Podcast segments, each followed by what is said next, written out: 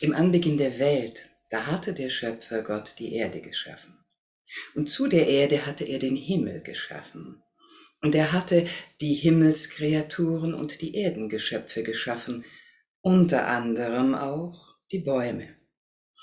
Nun war er mit seiner Schöpfung sehr zufrieden, schaute sich einmal um und dann, dann erkannte er, es fehlte noch das Tüpfelchen auf dem i.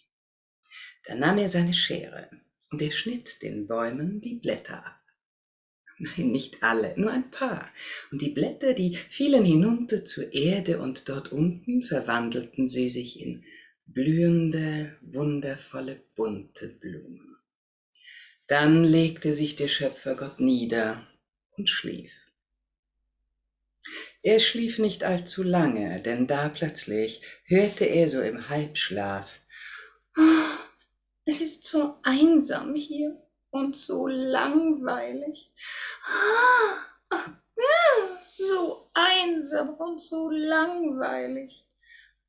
Der Schöpfergott, im Traume noch gefangen, dachte, kaum hab ich die Erde geschaffen, da beginnt schon das Murren, und ich befürchte, so wird es auch bleiben. Und damit hatte er sicherlich recht. Doch wie er dann endlich wach war, da sah er, wer so geklagt hat. Es waren, es waren die kleinen Blumen. Und er spürt ihren Schmerz. Er erkannte ihre Einsamkeit.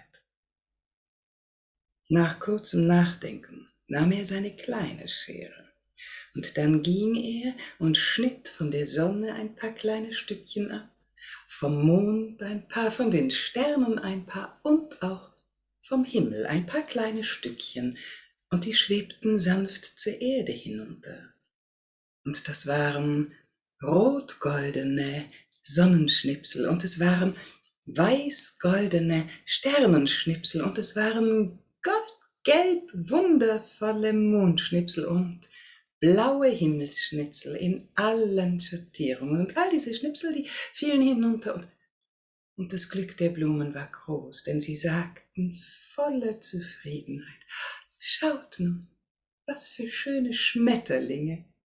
Ja, und seit diesem Tag sind die Blumen nicht mehr allein.